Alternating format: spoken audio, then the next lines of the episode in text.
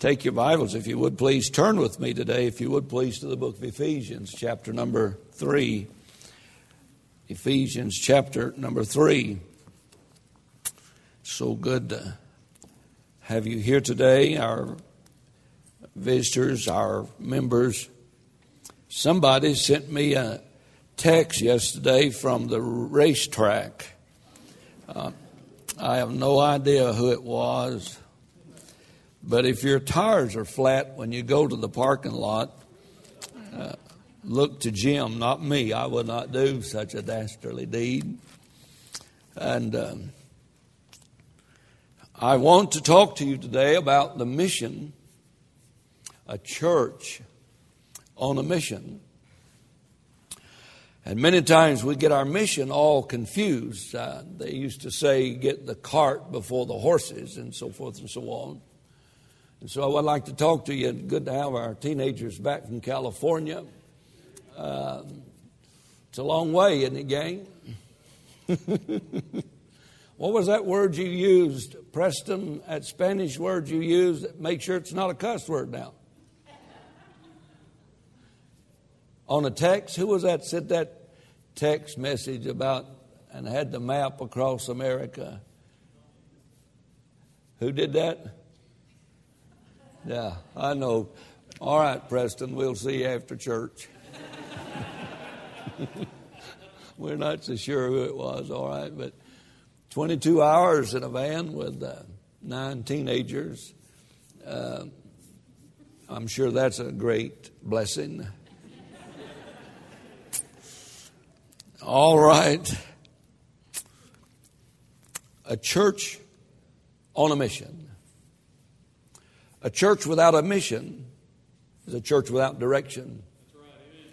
A church without a mission is a church without a purpose. That's right. Notice our mission. Verse twenty-one of Ephesians chapter number three. Unto him be glory in the church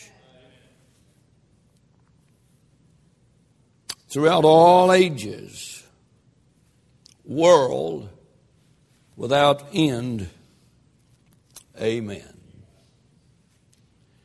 Well, preacher, I, I thought the church is here to fulfill the Great Commission. Yes, it is.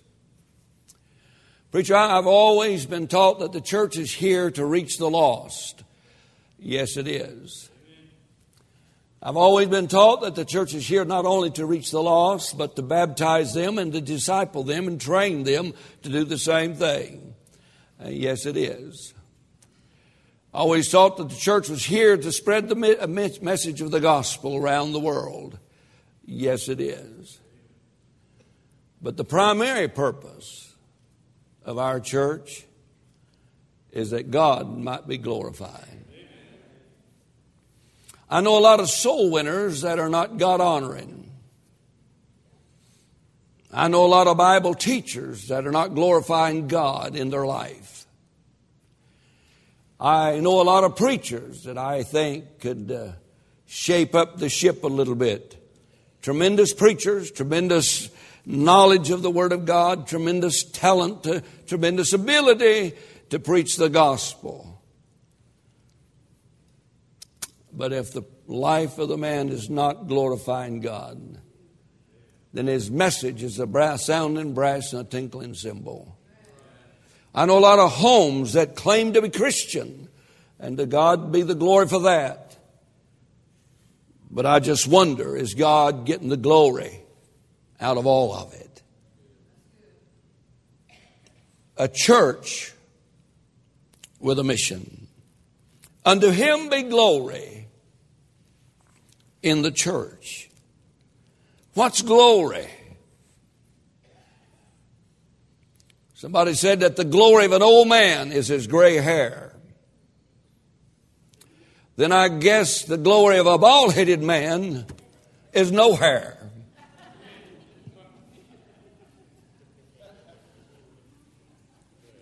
What does it mean to give God the glory in the church? Unto him be glory in the church world without end.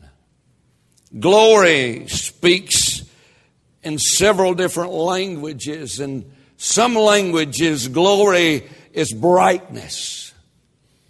In some languages, the old languages of days gone by, it's brightness, it's clearness, it's uh, uh, splendor, it's uh, praise, it's magnificence, it's honor.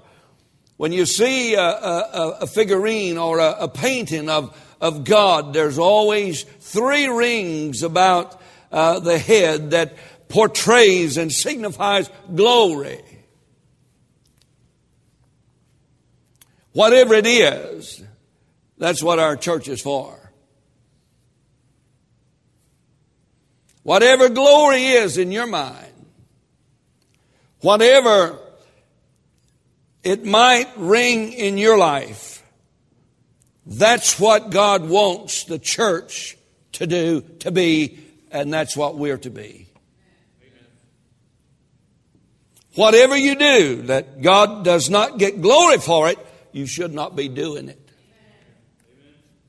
Wherever you're going, if God cannot go with you and be there with you and get received glory from it, you ought not to go there. Amen. Whatever you say, if God does not get the glory and is God is not glorified, you should not say it. Whatever you wear that God cannot get glory in, you should not wear it. Is that good? But I do know this, that the Bible says that God wants glory in the church. Now, this thing about glory, God is really, God is really is serious about this thing about glory. I don't know if you understand this or not, but Psalms eight and verse one. O Lord, our Lord, how excellent is thy name in all the earth, who hath set thy glory above the heavens. Above everything, even above the first, the second, the third heaven, above everything, God has set His glory above everything that He ever created. Might be kind of important, don't you think? Isaiah forty-three seven, everyone that is called by my name, I have created him for my glory. Are you a Christian? Come on, wake up. Are you a Christian? Amen. Why are you a Christian? Why do you go by the name of Christian? Why do you identify with Christ? For your benefit? Nay, but for His glory. And our life and our being and our attitude and our outlook and our all should be for His glory. What have we done this week that would bring glory to Him? On the negative side, what have we done to take away our glory for Him? Isaiah forty-two and eight. I'm the Lord, and I have created you for my glory. Isaiah forty-two eight. I will give, I will not give my glory to another. It is a dangerous thing to steal the glory that belongs to God. Somebody walk up to you and give you a compliment. It's okay to receive a compliment, but not the glory for what has been taken place or what has been accomplished. Herod in the New Testament, in Psalms, I mean in Acts chapter number twelve. And the Bible says that Herod was taking the glory from God that only belonged to God. And the Bible says that God sent worms and devoured him because he did not give God the glory.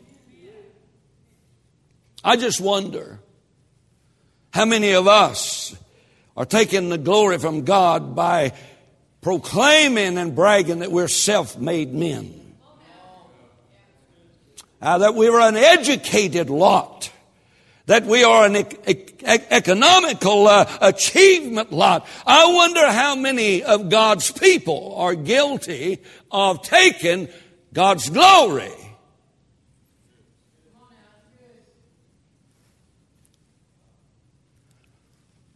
some who have been blessed with beauty bask in their beauty instead of giving God the glory for not being ugly like Brother Jim. I mean, uh, I started to say me, but I didn't want to lie, Jim. That's glory, right? We're all guilty, are we not? Maybe not, maybe not outwardly, but inwardly. We all, all walk around painting and glorifying and helping our little egos a little bit, don't you think? But I, I, I say to you today, First Peter, but the God of all grace, who hath called us into his eternal glory by Christ Jesus, to him be glory and dominion forever and ever. Amen. He wants the glory that belongs to him. I wonder today, how does God govern the success of a church? Say, for instance, our church. I'm not talking about the church across. I'm talking about our church, Joshua Baptist Church. Why is it that most of the time you ask somebody how their church is doing, they always respond in nickels and noses? We got so many in attendance and we got so much offerings, and somebody come forward. One-legged man gave up dancing. Snaggletooth woman gave up chewing bubble gum. God has been blessed. I suppose we could brag a little bit about our one thousand to fifteen hundred members that we don't know where half of them are. And a third of them probably drunk somewhere. ten percent living in adultery. twenty percent practicing fornication. Hello, come on now. And the other half we can't find. And one third of them we don't even know. And they only been here once, and they joined after the service closed. That'd be something to brag about, wouldn't it? I guess God governs success by our church member roles. Or maybe he might even look at our attendance and brag about our attendance, or maybe our bank balance, or maybe our assets, or maybe the facilities. And we go down the road and we look at the facilities and we say, man, God has blessed that church. I don't know if that's true or not. Because God's not getting glory out of the church, then it might well be a barn full of hay. Makes no difference what kind of structures you might have. Makes no difference how large your bank uh, your bank account may be. No matter, you say, well, preacher, are, are you saying that our church is in bad shape? No, I'm just saying our church needs to get on the right track and have the right mission, and that is to glorify the Lord Jesus in all that we do. Amen. What is the right standards? Well, I like to hear Brother Wolfenbarger preach. That'll change in about a couple of weeks. Yeah, they come in and say, boy, I tell you, that old man, he can hold the corn. Well, when the corn gets up kind of high, you start thinning it out. Because the stalk's too close together, it don't work. And every once in a while, we have a thinning. Not intentionally, it just gets thin every once in a while. Hello? And once in a while, we need to get the weeds out. Come on now. Can you say amen? And uh, and we need to do well, be be busy well doing and taking care of the crops and everything. But let me tell you something. If you're here because of me, you won't last till the water gets hot. I'm just saying, bless your heart, here's the reason. Here's the reason. If you're not here for this reason, you need to leave. If I'm not here for this reason, you, I need to leave. Unto him. I ought to be here because of him. I ought to be here to listen to him. I ought to be here to be obedient to him. I ought to be here to be growing up in Him. Ought to be here learning about Him. Ought to be here loving Him. It's all about Him. If it's not about Him, it might as well be about Shem. Amen. Unto Him. Amen. Unto Him. Are you listening? Unto Him. Amen.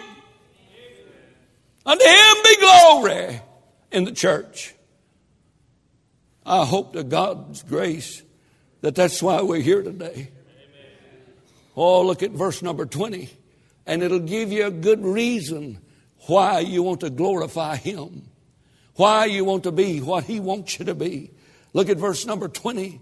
Now, unto Him that is able to do exceedingly, abundantly above all that we ask or think, according to the power that worketh in us. Dear God, that ought to make a doorknob shout. Amen. Amen. That ought to make the bathroom doors fly open and shut just like I don't know what. Unto Him be glory in the church. Why? Unto Him that is able. I want you to know today, you serve a God that is able. Amen. Not a handicapped, not a drugstore God. You serve a God that is able, bless your heart. He is the creator. He is the sustainer. He's the miraculous. He's the water walker. He's the dead raiser. He is able to do. Thank be unto God. I missed a word. Now, this great big trial you're in. This deep ditch you've run your life off into. This circumstance that God has opened in your life. This unsurmountable thing that was nothing a week ago.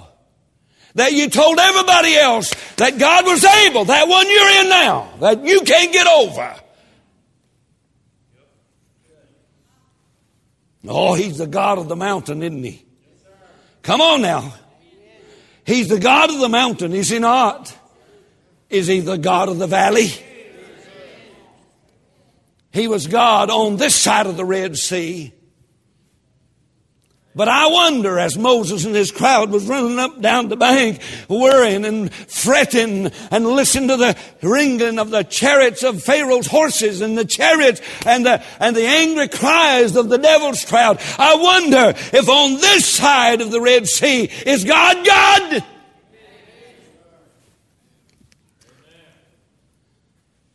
Now. I don't mean that mousy kind of rat. I mean rat now. He is able. When you're sick, He's able. When you're not sick, He's able. When you're broke, He's able. It's not as much fun, but He's still able. And when a loved one has been diagnosed, He's able. You remember a few months ago, a lot of our ladies was trying to get pregnant.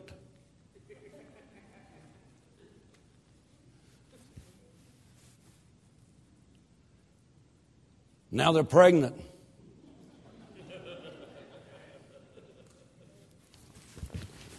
I preached a sermon one night. It's better if you're sleeping in the same room if you're trying to do that.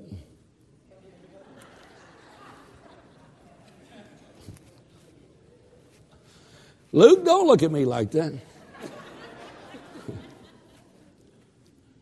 God gives life. God opens and shuts wombs. God's in that business. And I'm glad today that Doctor Luke Amos can say God is able. I'm not so sure about my daughter. She's having triplets. uh, we're going to name him Oscar. But God is able. Huh? In the fiery furnace, God was able. In the lion's den, God was able. And I'm telling you today, wherever you are, as deep as the chasm may be, and as dark as the clouds may be, now, He's able to do. Ain't them good words, to do. Are you glad you got a to do God? I'm glad I don't have a has done God. I'm glad I've got a to do God. He can do what we need done right now. No, He can do exceedingly. Exceeding, abundantly, above all. Be careful praying that your wife will get pregnant. You may have triplets. Exceeding. Just exceeding abundant. Above all that we think or ask. Boy, isn't that a good reason to give Him the glory in the church?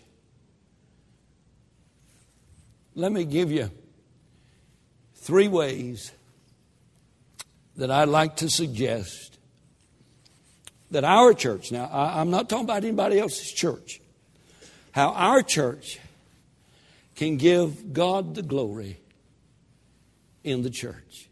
Can I do that for you, please? How can we accomplish this mission? How can we accomplish this mission that God has given us? Uh, you know, our paychecks are going down. Of course, we don't have to worry about health care. That's all taken care of. Unless you're above sixty-five. Amen. But how can we accomplish this great task? Our church, a task. This great mission of glorifying God in the church. Will you listen to me for sixteen minutes? Number one, if we're going to glorify God in this church, now listen, we're going to have to function like a body. We're going to have to love like a family and submit to Christ as in a kingdom. Deep, huh? Function like a body. My mind just said fingers wave. My head just said foot kick. My head just said feet don't move. My head just said, stick your tongue at them.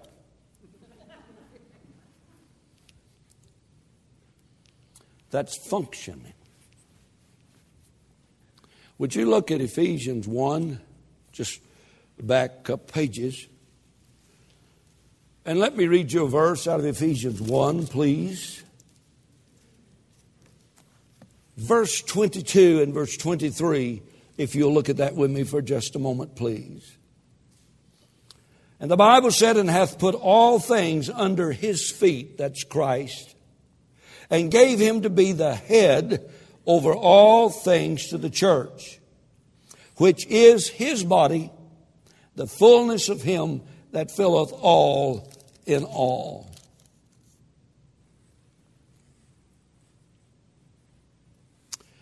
Can I please help you a minute? The members are not the body.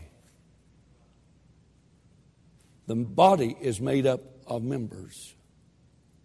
Members can, cannot exist without the life-giving source of the body. How can you be a spiritual, God-glorifying Christian outside of the body of which He's the head? Don't you believe this junk. When anybody says, I can be as right with God outside the church as I can inside the church. No more than my arm can exist without the body, can a member exist spiritually without the body, the church. You got that?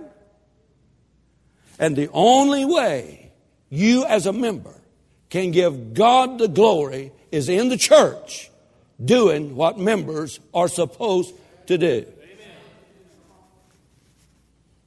You say, preacher, I can't win souls. Well, why don't you just come and pray for us who will go? Well, preacher, I, I just don't have time to do that. Well, why don't you just come and give so that those that do have time will go do it? Everybody don't see. Everybody don't hear. Every member don't do the same thing. But all the members are in that one body to aid the body. Amen. Is that not so? Yes, sir. May I say to you, to be absent from the body should be presence with the Lord. And I, I don't know whether you believe this or not, but I, I just believe with all my heart. A church is not an organization. It is an organism. First Corinthians chapter number twelve and verse twenty-seven. A church is not a dead organization.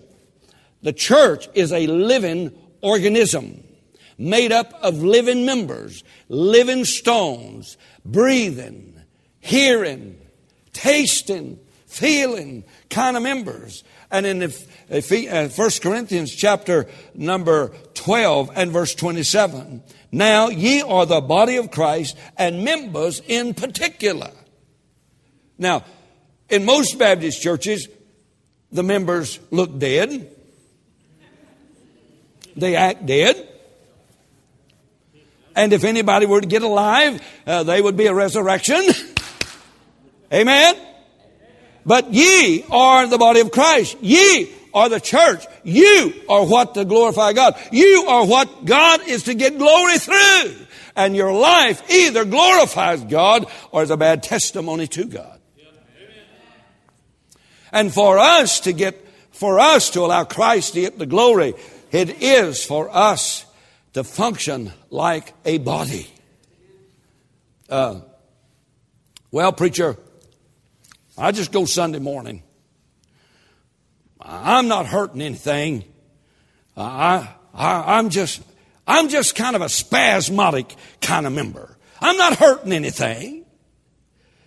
Uh, I've got a problem with my left foot. It's my Achilles, I guess that's what they call it, is not Achilles. I've had two surgeries, and all they've done is they just pay the receptionist. The pain has not subsided. The pain is, has not changed.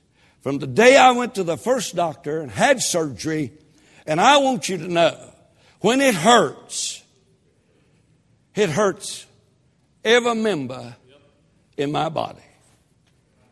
I can't even spell Achilles. I know Achilles hit his heel. I do know that. I do know that's where we got. But I want you to know that sucker hurts. And it always hurts at nighttime, about three o'clock. And I can't get any rest. I wonder how many Achilles members we got at Joshua Baptist that think just because you're not here or not doing, you're not hurting anything. Yeah, amen. If you're not going to function as a member, you need to take your memberships to Dead Church of the Last Moab, because this is a place for lively members. Amen. Active members that functions like members. even when he's at a racetrack, sending me dirty notes saying, wouldn't you like to be here? Oh, that wasn't you, was it? Function like a member, love like a family.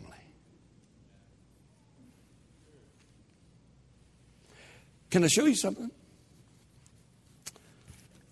Notice chapter three and verse fifteen of Ephesians. Chapter three. How are we going to glorify God in the church?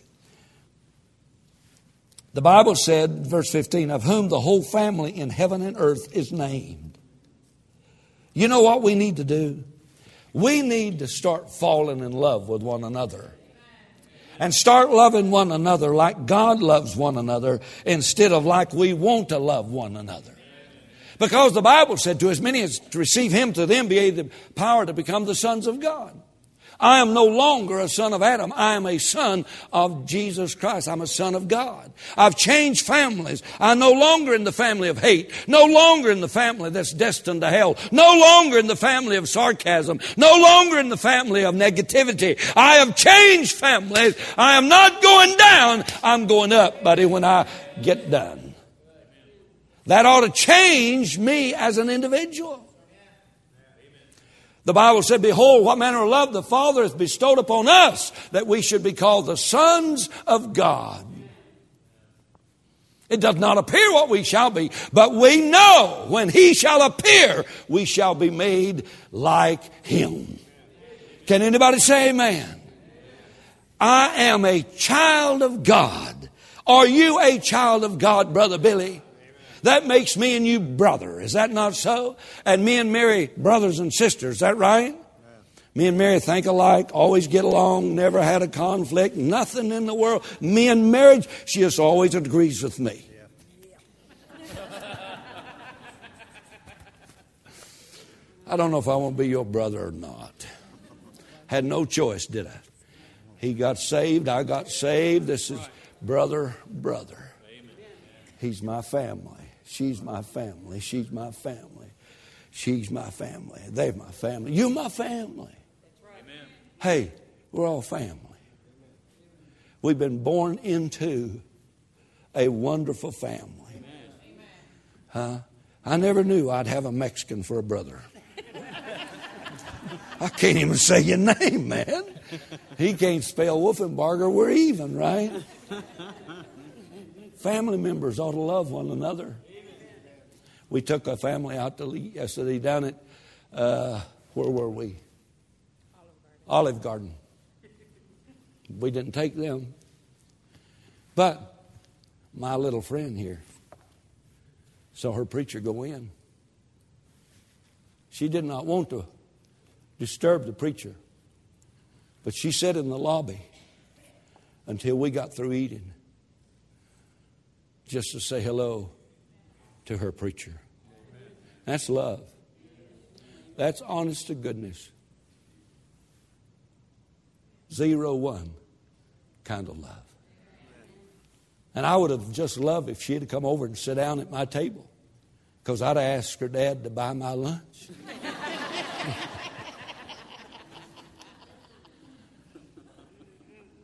Unto him be glory. I don't care about how big the crowd is. I'm more interested in how much we love each other.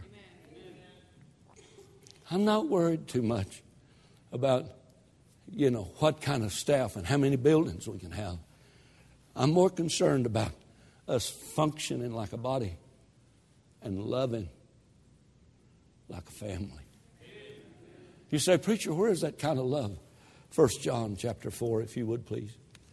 First John chapter four. I got four minutes. It don't take me long to read this. First John, if you would please. Chapter four. This is how. This is what I want Joshua Baptist Church to be. I want it to be a functioning family.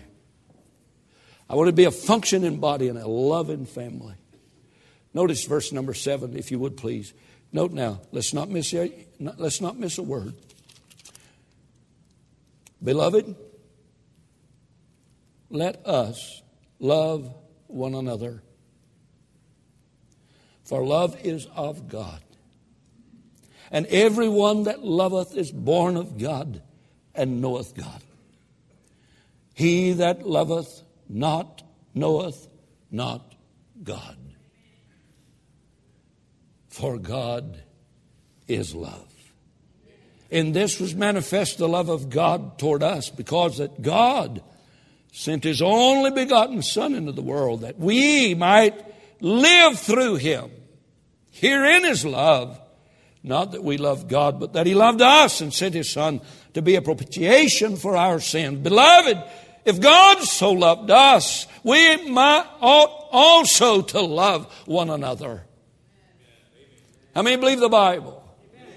You ought to pick out the most unlovely person you can find in this church and ask God and determine in your heart, you're going to love them just like God does. That's when He'll start getting glory out of your life. I said, that's when He'll start getting glory out of our church. Verse twenty-one or verse twenty. If a man say, I love God, and hateth his brother, he is a liar. He that loveth not his brother whom he hath seen, how can he love God whom he hath not seen?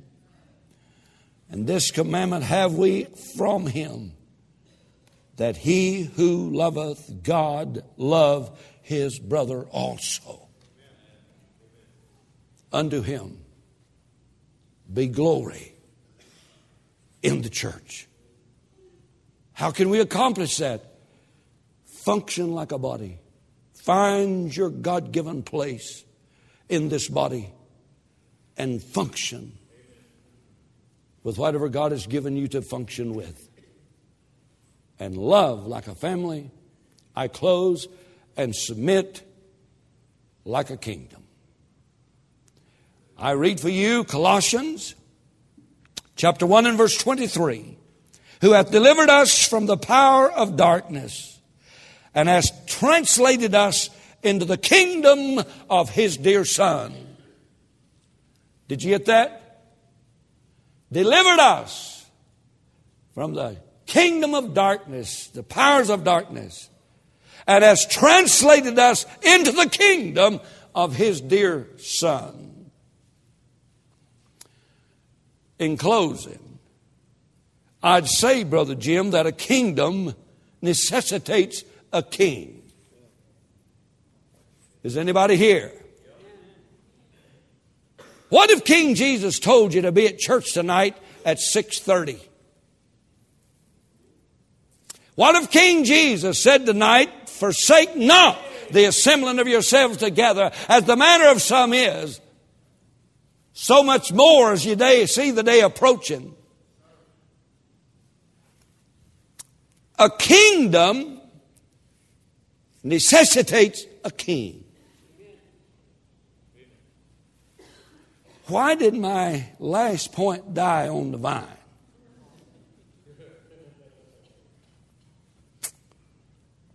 Kings demand subjects.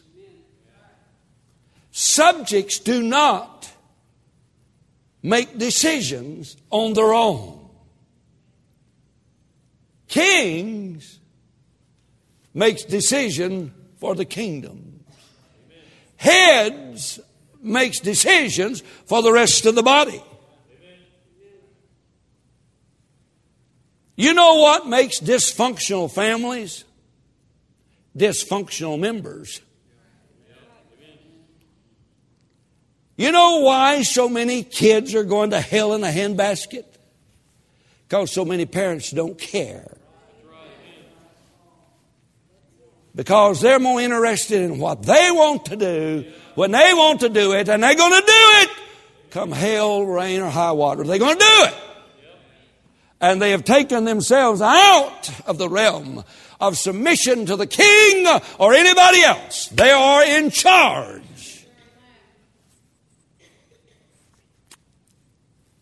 I'd just like to say, the problem is... is this king business in the life of Christians is only symbolic, just like the one in England. The Queen and King has no power, just symbolic. Tonight at six thirty, you'll hang your symbolic king on the shelf, and you'll watch your God, that one-eyed monster, pump filth into your life and into your kids' life and into your home. Then wonder why your kids are turning out like they are.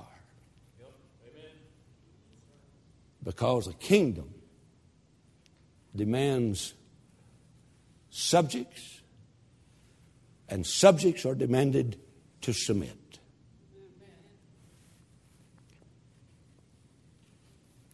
And the only way God will ever get the glory in this church is for members to function in the body, love family members, and submit to the King of Kings and the Lord of Lords. And all of God's people said, well, preacher, how can I today, who am not a member of the church, give God the glory? Number one, you can submit to Him as your personal Savior. He is dying. He buried. He was raised again. He lives today to wash away your sins. He lives today to jot your name in the book of life. The minute you receive Him as Savior, you can honor Him and bring Him glory today by just saying, yes, Lord, I would like for You to be my Savior. And after you're saved, you can submit to Him as your sovereign. Make no purchases without asking Him. Make no decisions without first getting His wisdom. Savior, sovereign.